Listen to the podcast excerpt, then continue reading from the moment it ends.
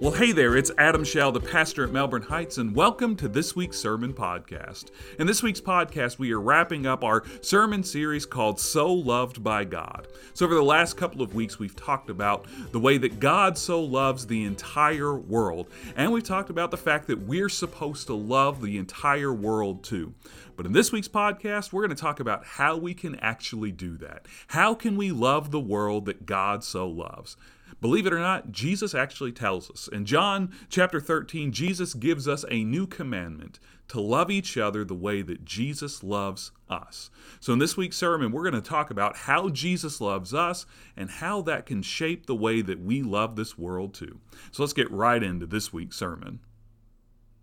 So, a couple of weeks ago, I told you a story uh, about Tony Campolo, the famous speaker, preacher, sociologist, author, so many other things. Uh, but in this particular story, Tony talks about a time when he went to Honolulu, Hawaii. And Tony was suffering from jet lag late at night after he arrived in Honolulu, Hawaii. And he found himself wide awake and hungry at 3:30 in the morning. So he left his hotel room so that he could find something to eat, and he discovered an all-night diner not too far from where he was staying. The man behind the counter wiped his hands on his grease stained apron as Tony walked in and asked the stranger, What do you have? Just a cup of coffee and a donut, Tony told him. Then suddenly, a group of about eight or nine boisterous women come bursting through the doors of the diner, laughing and talking and carrying on as they enter. Didn't take long for Tony to realize that this group of women were prostitutes. Now, Tony was starting to think about how he could make his exit as quickly as possible because, let's be honest here, Tony Campolo remains one of the most well known preachers and teachers in America, most popular Christian speakers around right now, and it's not exactly good for a preacher's reputation to be spotted hanging around with a group of eight or nine prostitutes. So he's trying to think of his way to make his exit, and he's finishing up his cup of coffee when he overhears the women start having a conversation. The woman who's sitting down next to Tony says, Tomorrow's my birthday. I'm going to be 39 years old. From down on the other end of the counter, another one of the women said, Big deal. What do you want? A cake, a party, noisemakers, somebody to sing happy birthday to you? I'm not asking for anything, said the woman whose birthday was the next day. Never had a party in my entire life. Why should I start now? Soon the group got up and they left, but Tony hadn't quite finished his coffee and his donut yet. So he struck up a conversation with Harry, the man standing behind the counter. He asked Harry, Does that group of women come here every night? Yeah, Harry replied. I know all of them pretty well. That's Agnes, who's having the birthday tomorrow. Why do you ask? Tony replied, Well, what do you say we have a birthday party right here tomorrow night for her? Harry smiled and he called his wife out from the kitchen to tell her about the plan. Tony told him that he'd be back at 2:30 the next morning to get everything set up and he'd bring a cake and decorations, but Harry stopped him in his tracks. He said, "No, let us take care of the cake." Well, by the next night the word had got out on the streets, and at 3:15 in the morning the diner was completely packed with street people and prostitutes. Tony had decorated, even stringing up a crepe paper banner uh, across the diner that read, Happy Birthday, Agnes. Well, when she arrived, uh, she was shocked. Everyone shouted happy birthday to her, and she was so surprised that her knees nearly buckled and gave out, and someone had to help her, to catch her, to carry her to a seat.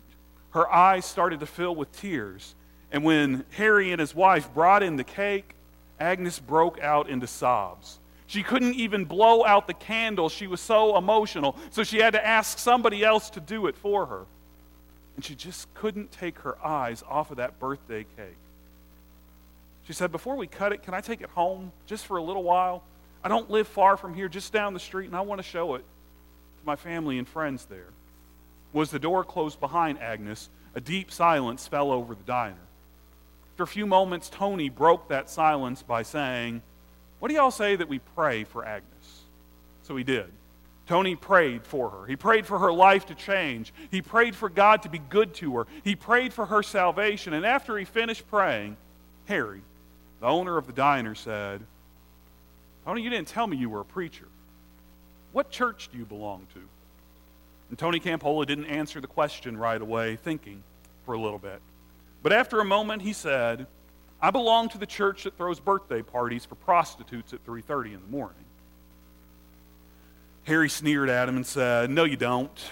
You don't belong to a church like that because there's not a church like that. If there was, then I'd join it."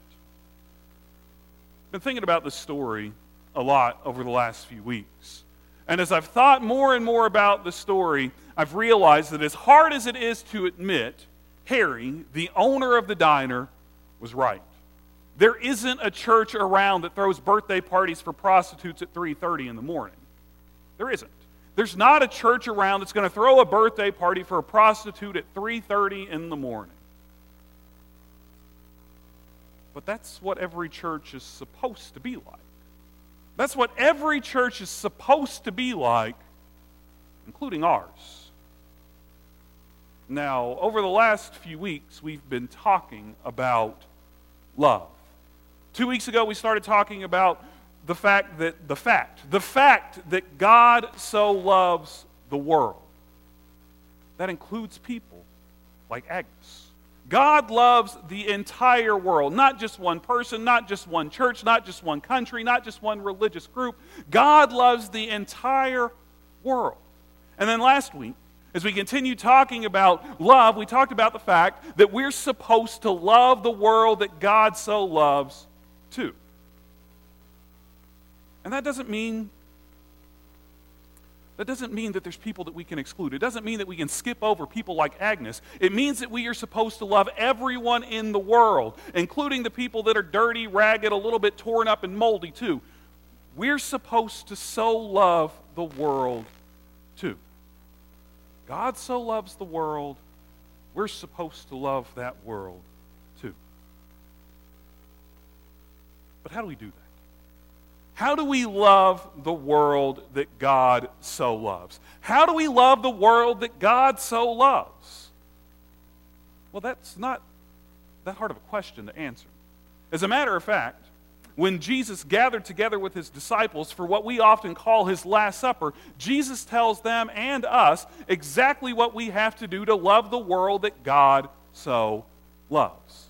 So, if you will, go ahead and grab your Bibles, whether you've got a printed one like mine or an app on your phone, and turn to John chapter 13. John chapter 13, and as you're finding it, let me just tell you a little bit about this book. As you can probably guess, the book John is written by a guy named John. And John is one of Jesus' first followers, one of Jesus' first disciples. But John was more than just another one of the disciples. John was also part of Jesus' inner circle, his closest group, and he was as close to Jesus as anyone on the earth was. So when we read from the book of John, we are reading from the firsthand experience of one of Jesus' closest followers, one of Jesus' closest friends. And in John chapter 13, we're going to read in verse 34 and 35, and John's going to tell us what he heard Jesus tell him and all of the other disciples when they were sharing Last Supper. So here's what John says, starting in verse 34. This is Jesus speaking. And Jesus says, I give you a new commandment love each other just as I have loved you. So you must also love each other. This is how everyone will know that you are my disciples when you love each other. Did you catch it? Did you hear it? Did you hear Jesus tell us how we can love the world that God so loves? Well, just in case you didn't, let me read it for you again. Jesus says, I give you a new commandment love each other. Just as I have loved you, so you must also love each other. So, how do we love the world that God so loves? We do it by loving each other the same way that Jesus loves us. We love the world by loving each other the way that Jesus loves us. But that begs the question how exactly does Jesus love us? Now, for a lot of us sitting in that room, in this room, this seems like a pretty easy question to answer. How does Jesus love us? Well, Jesus laid down his life for us. Jesus died on a cross for us. That's how Jesus loves us. And you're absolutely right. Jesus did lay down his life for every one of us sitting in this room. Jesus did die on the cross for every single one of us. But Jesus' first followers didn't know that part of the story yet. Jesus' first followers didn't know that part of the story yet. Remember, when Jesus told his disciples to love each other the same way that Jesus loves us, they're sitting together sharing their Last Supper, but they don't know it's going to be their Last Supper. So, this whole story, this whole event happens before Jesus laid down his life for us, before Jesus died on the cross for us. So, when his first followers heard Jesus say, Love each other the same way that I've loved you, they weren't thinking about the cross because it hadn't happened yet. But what they were thinking about was the way that Jesus had loved each and every one of them gathered together for that meal. For every one of the disciples sitting in that room, Jesus' love for them was personal. He knew them. He knew all that they did right, all that they did wrong. He knew them. And every one of them had experienced Jesus' love for them firsthand and in completely unique ways to them. So when we read, As I have loved you, we think about the cross. But the disciples didn't. They thought back over the previous three years that they had spent following Jesus. And everyone in that room would have been transported back to another time, another place, another particular moment in time when they had really experienced Jesus' love for them. And I think this morning that we can learn a whole lot about how we can love one another the way that Jesus loves us by thinking about the way that the disciples experienced Jesus' love for them before the crucifixion ever take place. Before Jesus ever laid down his life for them. Before Jesus ever died on a cross for them. So I want to spend the rest of our time together this morning looking at a few stories a couple of other stories so that we can see what they have to teach us about how we can love each other the same way that Jesus loves us. And I want to start inside of the book of Matthew. Now, just like the book of John, the guy who writes the book of Matthew is appropriately named Matthew, and he's also one of Jesus' first followers, one of Jesus' disciples. So, once again, Matthew is telling this story from firsthand experience. And in Matthew chapter 9, verses 9 through 12, Matthew is going to tell us the story of when Jesus asked him to be one of Jesus' disciples. So, here's the way that Matthew tells his story Matthew chapter 9, verses 9 through 12. He writes As Jesus continued on from there, he saw a man named Matthew sitting at a kiosk for tax collecting. He said to him, Follow me. And Matthew got up and followed Jesus. As Jesus sat down to eat in Matthew's house, many tax collectors and sinners joined Jesus and his other disciples at the table. But when the Pharisees saw this, they said to his disciples, Why does your teacher eat with tax collectors and with sinners? And when Jesus heard this, he said, Healthy people aren't the ones that need a doctor, sick people do. So go and learn what this means. Now, I have no doubt that when Matthew was sitting around that supper, that table for the Last Supper, and he hears Jesus say, I give you a new commandment love each other. Love each other the same way that I have loved you. That this is the story that Matthew is automatically transported back to. When Jesus says, Love each other the way that I've loved you, Matthew remembers this story. And in this story, the Pharisees that are sharing a meal with Jesus and his disciples in this account, they make it crystal clear to us that as a tax collector, Matthew was hated. He was despised by his entire community, and he was an embarrassment to his entire family. But Jesus still invited Matthew to follow him. So when Jesus said, Matthew, I want you to love others the way that I have loved you, Matthew would have heard Jesus say, Matthew, extend the same grace that I extended to you to everyone that you meet for the rest of your life. As I have loved you, Matthew, love each other. But that's just Matthew's story. Let me tell you another one, and this one can be found back inside of the Gospel of John. And in this story, it tells of Jesus calling another one of his disciples. This time, he's calling a guy by the name of Nathanael.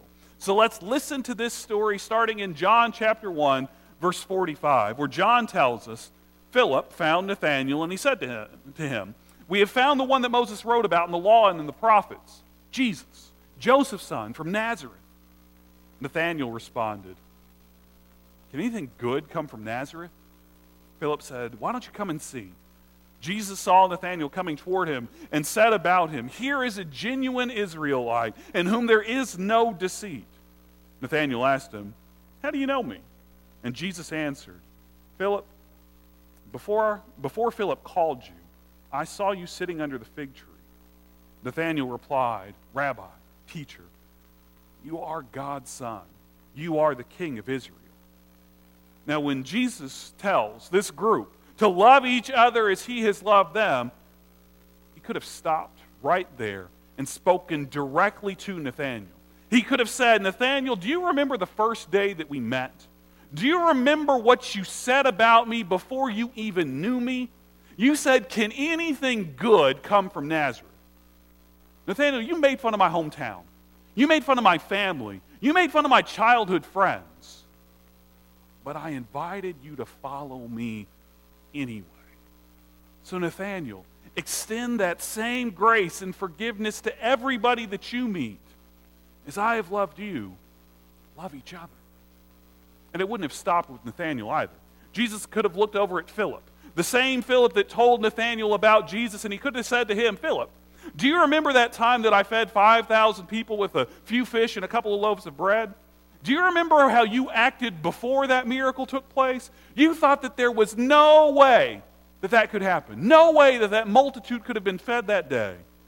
But Philip, that didn't change the way that I feel about you. So when people doubt you, don't give up on them. As I have loved you, Philip, love each other. And Jesus could have looked over at John, the same John that wrote the book of John, and he could have looked over at John's brother James and he said to that, could have said to them, You guys remember that time that you were arguing about who would be the greatest in God's kingdom? You guys were brazen and bold enough to even ask me if one of you could sit on my right hand and the other one of you could have sat on my left. I should have kicked you guys out of the group when you both got a little too big for your britches. But I didn't. So have the same patience when you deal with folks who have too high of an opinion of themselves, too. James and John, as I have loved you, love each other. Or Jesus could have looked at Peter. And Peter is kind of like the quarterback for this team of disciples, okay? And he could have reminded Peter of the time that Peter had the gumption, the gall to try to correct Jesus. And it happens right after Peter confesses that Jesus is the Messiah, that Jesus is Peter's true king. It's like Peter said to Jesus, Jesus, okay, I know that you're the king, I know that you're in charge, but I'm not going to let you do what you have to do. You have to do what I want you to do instead. So Jesus could have told him right then and there, Peter, when you pulled that stunt, when you had the nerve to call me out and question what I came here to do, I could have thrown you out of this group on your ear. But I didn't. So even when people want to argue with you, even when people want to fight with you, love them anyway. As I have loved you, love each other. That's how Jesus loves us. That's how Jesus loves us. And it's how we're supposed to love the world that God so loves. We're supposed to extend grace to people, even when they don't deserve grace. We're supposed to be patient with people, even when they don't deserve our patience. We're supposed to be loving to each other, even when other people don't deserve our love. Or as Jesus puts it in another story, if we want to follow Jesus, we have to deny ourselves every single day and be willing to lay down our lives for each other, even when we don't deserve it. That's what this is all about. Loving people even when they don't deserve it Because that's what Jesus does for every single one of us. He loves us even when we don't deserve it. When we're mean and when we're hateful, Jesus still loves us. When we're angry and we're upset, Jesus still loves us. When we're filled with anxiety and despair, Jesus still loves us. He wants us to love each other through it all, too. But here's my question for you this morning Who is the each other in your life right now that you could be loving better? Who is the person in your life right now that you need to extend more grace to? Who is the person in your life right now that you need to be more patient with? Who is the person that you need to love like God so loves world? We've all got those people in our lives. And that's one of the really amazing things about the story of Jesus. That Jesus really walked this earth, that he really knew his disciples, that he really gave them the chance to doubt him, to deny him, to argue with him. He loved them because he knew them. Well, you know people in your life right now that drive you crazy. You know people in your life right now that are anything but gracious to you, anything but forgiving to you, that always seem to be angry and upset or nitpicky or just want to be mad at you. So, who's that person? Who's that person in your life right now that you need to love like God so loves the world? Hope you know. Hope you have that idea, that person in your mind right now. But here's, here's the tricky part. But it's also the most important part, okay? It's one thing to know who the person is that you need to love like God so loves the world, but it's another thing to actually do it. So, whoever it is, go out and love them the way that God so loves the world. Don't let this message stop when you hit the sanctuary doors. Go out and live it out today. Go out and love each other the way that Jesus has loved you and will always love you. And if we can do that, if we can do that, if we can extend the grace that Jesus has shown us, if we can give the forgiveness that Jesus has given us, if we can have the patience with others that Jesus has had with us, if we can love the world that God so loves the way that Jesus does, incredible things can happen. Amazing things can happen. I think this is why Jesus starts into all of this by saying, A new commandment I give to you. A new commandment I give to you. You, you don't understand how big a deal this is because we've heard this passage of Scripture so many times. Jesus is giving them a new commandment, which is something that hasn't happened since Moses came down off of the mountain with 10 of them in his arms. And Jesus says, I have a new one for you. Love each other. Love each other. That's all. Love each other the same way that I have loved you. And if you will do this, People will know that you're my followers and they'll see how big of a difference, how big of a change that makes in your life and in this world. Because when we can do that, when we can extend God's grace and His forgiveness and His patience, and when we can love each other the way that Jesus loves us, that's when we become a church that Tony Campolo is a part of. That's when we can become a church that would even think to throw a birthday party for a prostitute at 3.30 in the morning. Because I got to tell you, if I was sitting in Tony Campolo's chair that night, that idea never would have crossed my mind.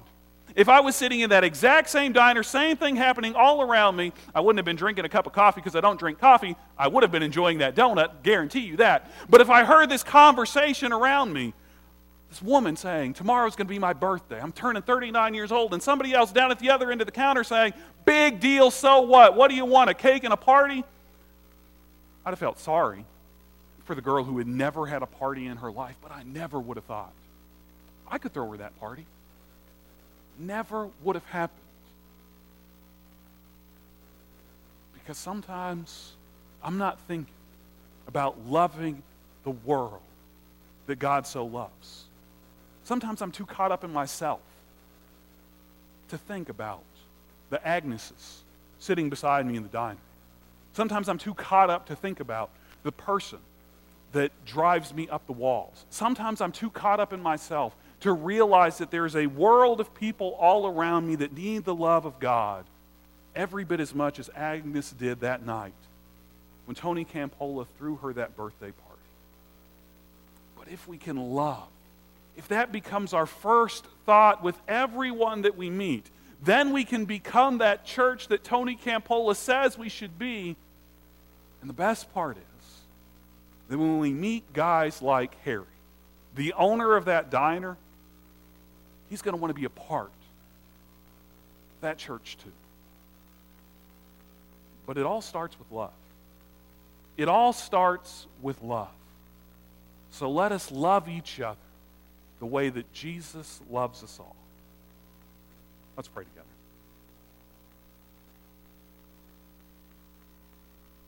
God, this morning we are thankful for people like Tony Campolo. People that just seem to do a great job of remembering that everyone they encounter, everyone they meet, is, lo- is so loved by you. God, we don't always do that great of a job. There are people in this world that we just don't get along with, people in this world that we don't like to be around. And there are plenty of people that we walk past every single day that we just fail to realize they're even there. So we don't do a very good job of so loving them. But God, that's what you call us to do. That's the commandment that Jesus gave to us. But it's a commandment that we break far too often. So, God, my prayer for all of us, for everyone who can hear my voice, is that you help us to love each other the same way that Jesus has loved us. Allow us to extend grace to each other. Allow us to forgive each other. Allow us to love each other the way that you have loved us all. We pray it all in Jesus' name. Amen. Well, hey, everybody, it's Adam again, and thank you for listening to this week's sermon podcast. We hope that this week's sermon has not only taught you more about how Jesus loves you, but that it's also challenged you to go out and love the world the same way that Jesus loves you. Now, next week, we are starting into a brand new series of sermons at Melbourne Heights that we're calling Revelation Simplified. That's right, we're going to be talking about the book of Revelation. And just by hearing that, that may scare you a little bit and make you not want to tune in to next week's podcast because Revelation can be one of the most overwhelming, confusing, and complicated books in the entire Bible. But you know what? It doesn't have to be. The heart of the book of Revelation is a timeless message that followers of Jesus have needed to hear throughout the centuries. That includes the very first people who heard the book of Revelation, and it includes us today as well. So we encourage you to tune back in next Tuesday when the next episode of our podcast drops and we begin this series of sermons on the book of Revelation.